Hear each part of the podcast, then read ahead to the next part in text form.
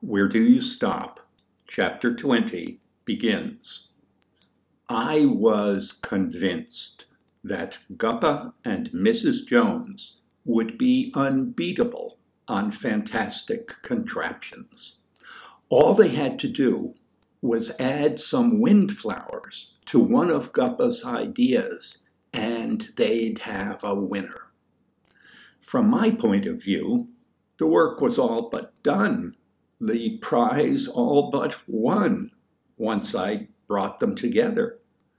I knew that Guppa even had a suitable gadget nearly ready.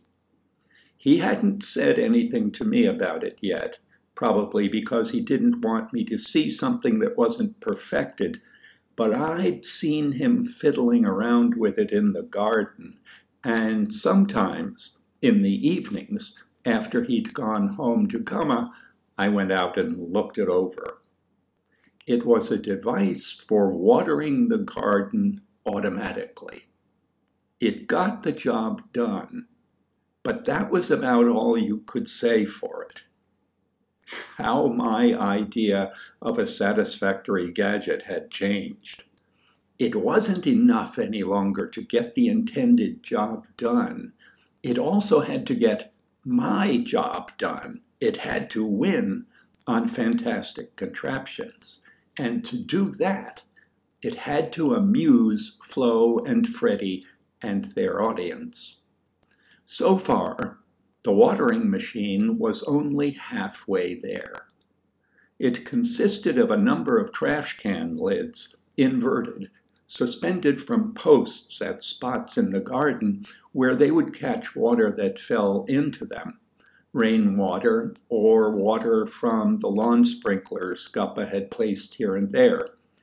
Each lid was hanging from a cord that ran through a set of pulleys to the valve of a toilet tank, which controlled the flow of water to a sprinkler that covered the area of the garden that included that particular trash can lid. The principle was similar to, but the reverse of, the method that fills a toilet tank to a certain level. In a toilet tank, and you can confirm this in the privacy of your own home, a floating ball rises with the rising water. Through a set of rods and pivots, the ball is linked to a valve. As the ball rises, the valve closes.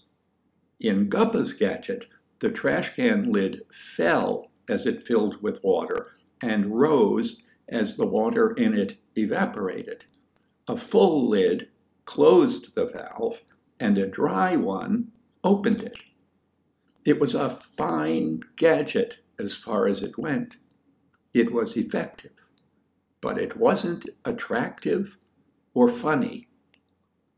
I wanted so much to just walk right up to Guppa and propose that he and Missus Jones collaborate, but I wasn't sure what my opening line ought to be.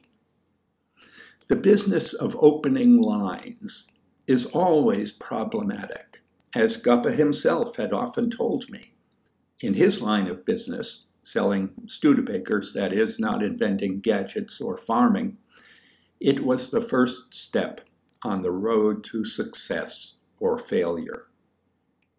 The right words lead to a sale, he used to say. The wrong ones lead out the door. I didn't want to open with the wrong line and see Guppa's chances for victory and fame walk, as it were, out the door. So I fretted a great deal about the opening line. And when you consider the effect of adding my fretting about that to my fretting about my general science paper, you won't be surprised to know that I wasn't sleeping well and bags had begun to form under my eleven-year-old eyes.